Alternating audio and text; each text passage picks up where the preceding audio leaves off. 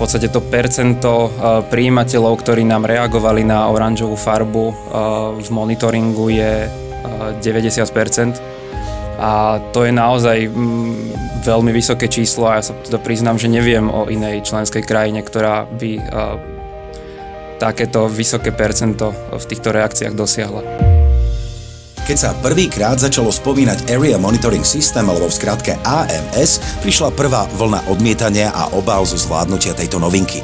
Či boli obavy na mieste, či to farmári zvládli a tiež či to zvládla aj pôdohospodárska platobná agentúra, tiež ako to odteraz bude poľnohospodárom pomáhať v podnikaní, sa dnes dozvieme a porozprávame s Matejom Čavojcom z odboru AMS. Vítajte u nás. Dobrý deň. Na úvod iba v rýchlosti pripomeňme, čo je vlastne AMS, prečo bolo potrebné túto novinku v tomto roku zaviesť a koho sa vlastne týka.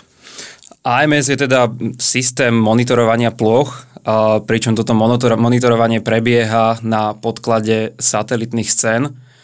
No a takéto monitorovanie, v podstate jeho povinnosť nám vzniká z toho dôvodu, že sme členskou krajinou Európskej únie a takáto povinnosť teda vzniká všetkým krajinám rovnako od tohto roka.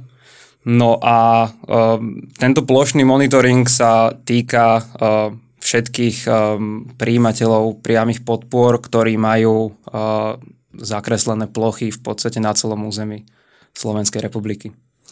Už viete zhodnotiť, ako túto novinku zvládli? Pri tejto príležitosti ja určite musím pochváliť našich príjimateľov, lebo teda zvládli to bravúrne v podstate to percento príjimateľov, ktorí nám reagovali na oranžovú farbu v monitoringu je 90%.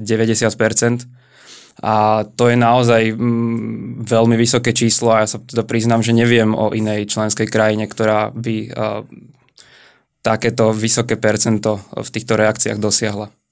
Takže fotografie vám zaslali a vy ste ich vyhodnocovali. S akým výsledkom? Áno, v podstate každá plocha, na ktorú príjimateľi reagovali, prešla vyhodnotením na platobnej agentúre. Takto vyhodnotených bolo vyše 27 tisíc ploch a teda s tým výsledkom, že, že z, tejto, z týchto 27 tisíc oranžových ploch e, prešlo vyše 94% do zelenej farby, a teda keď si to v podstate rozpočítame na všetky plochy, ktoré boli monitorované v tomto roku, tak naozaj, že vyše 99% monitorovaných ploch je zelených. Na začiatku boli ale aj veľké obavy, či budú vôbec vedieť farmári nafotiť svoje plochy a pýtam sa, či vedeli, alebo či prišli aj také v úvodzovkách zaujímavejšie obrázky. Áno, tieto obavy sme registrovali, ale v podstate sa vôbec nenaplnili, nakoľko už len teda to samotné percento príjimateľov, ktorí reagovali, hovorí za všetko. A takisto aj tie fotografie, ktoré nám prišli, mali vysokú kvalitu a, a teda naozaj nám veľmi pomohli pri vyhodnocovaní. A dokonca nám prišli napríklad aj zábery z dronov a podobne, takže naozaj mali sme tam aj takýchto nadšencov. Mm, ale niektoré fotografie aj samozrejme nesplňali tie parametre, ktoré sme potrebovali. Napríklad tá fotka priamo, priamo pod nohy, ktorá nemá moc veľkú výpovednú hodnotu pre nás. A takisto prišlo aj, aj niekoľko, ako hovoríte, zaujímavých záberov, e, ktoré asi nie sú úplne vhodné e, pre komunikáciu na takejto úrovni. Rozumiem vám. A ako vyzeralo to expertné hodnotenie oranžových plôch na strane pôdospodárskej platobnej agentúry? V prípade, že príjimateľ teda reagoval zaslaním uh, geotagovanej fotografie, Uh, tak uh, takáto plocha išla na expertné vyhodnotenie uh, našim kontrolórom na platobnej agentúre a každú oranžovú plochu hodnotili minimálne dvaja kontrolóri a teda v prípade, že sa na tomto hodnotení zhodli, tak takéto hodnotenie uh, sa stalo právoplatným. Uh, my okrem tých samotných fotografií sme sledovali aj um, ďalšie zdroje informácií, ako tie samotné satelitné snímky, potom napríklad uh, NDV index, kde my vidíme naozaj, že poklesy a, vzostupy uh, zelenej hmoty na ploche s týmto a teda aj s aplikáciou, kde sme to vyhodnocovali, nám pomáhal aj náš externista zo Slovenskej akadémie vied. A, a potom napríklad nám niekedy vedel pomôcť aj taký zdroj ako Google Street View, kde keď akurát to ich auto prešlo v tomto roku okolo plochy, ktorú sme monitorovali, tak, tak takisto sa to dalo využiť ako mm, zdroj informácií. Čo ale v prípade, že žiadateľ s výsledkom vyhodnotenia nesúhlasil, ako sa vôbec žiadatelia dostanú k výsledkom AMS? Uh, no k výsledkom sa dostanú v podstate rovnakým spôsobom, uh, ako sa dostali uh, k výsledkom doteraz, teda cez aplikáciu GSA, kde uvidia aj výsledky tohto dodatočného vyhodnotenia platobnou agentúrou. A, a teda už, už teraz v podstate v GSA môžu vidieť či z tej oranžovej farby prešli do zelenej alebo do červenej farby. A teda v prípade, že e, sú si není vedomí, prečo boli vyhodnotení tak, ako boli vyhodnotení, tak nás môžu naďalej kontaktovať na e-mailovej adrese ams.apa.sk, kde my im poskytneme teda vysvetlenie.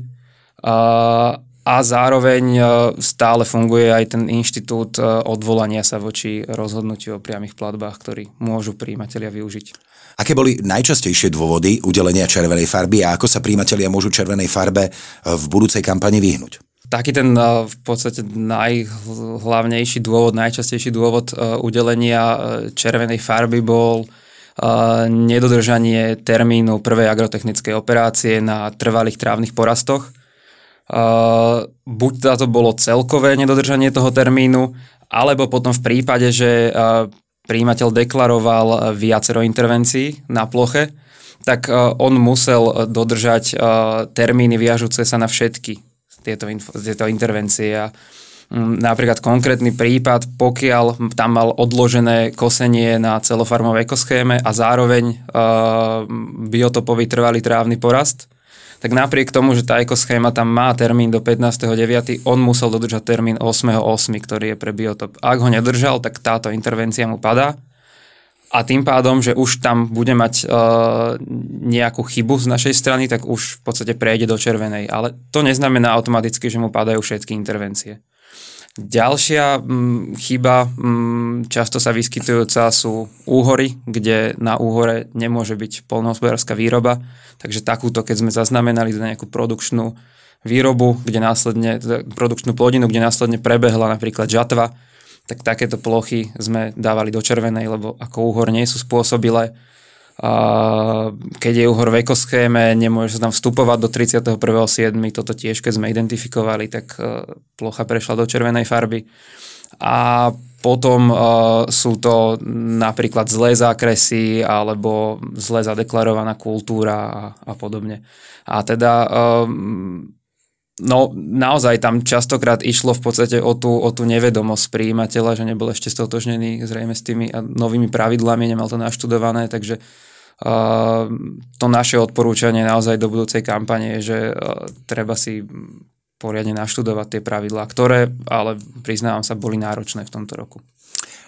Zaujíma ma, komunikovali ste počas e, procesu aj so samotnými žiadateľmi? Uh, my sme so žiadateľmi v podstate veľmi aktívne komunikovali ešte v tej prvotnej fáze, keď sme uh, od nich potrebovali uh, reakciu na výsledky monitoringu. A, a v tejto fáze naozaj nahrávali sme podcasty, inštruktážne videá, uh, mali sme zverejnené rôzne manuály na našej internetovej stránke, zriadili sme uh, informačnú e-mailovú adresu a, a tiež infolinku. Uh, potom sme uh, boli na, na rôznych stretnutiach so stavovskými organizáciami, s farmármi a tiež sme posielali cieľene e-maily a oznámenia poštou priamo tým príjimateľom, ktorí mali oranžové plochy a od ktorých sa vyžadovala reakcia. A teda myslím si, že táto masívna informačná kampaň ohľadne AMS určite mala úspech. Tá komunikácia a informovanosť je veľmi dôležitá, ale zaujíma ma aj to, či ste si vymieniali skúsenosti so zahraničím alebo s inými členskými štátmi únie, ktoré mali rovnako túto novinku začať používať. Uh, takú veľmi plodnú komunikáciu a výmenu informácií sme mali s Českou platobnou agentúrou, nakoľko oni majú um, totožného dodávateľa uh, monitoringu, jeho výsledkov. Uh, takže tam naozaj toto fungovalo, že, že vymieniali sme si aj nejaké prípadné problémy a skúsenosti. A taktiež um, členovia odboru AMS uh, absolvovali tento rok uh, tri také technicky zamerané konferencie v Miláne, vo Valencii a na Malte, kde jednou z tých nosných tém bolo práve AMS a tam takisto fungovala e, táto výmena informácií a, a nás to veľmi obohatilo a vieme, kam máme smerovať ďalej. Ak by ste mali zhodnotiť tak prvý rok využívania AMS, v čom vidíte najväčší prínos tohto systému? Ten najväčší prínos je uh, určite ten, že um, dokázali sme v podstate na celom území Slovenska identifikovať uh, stovky plôch, ktoré nesplňali pravidla na uh, udelenie priamých podpor. A, a teda práve vďaka AMS sme takéto plochy našli.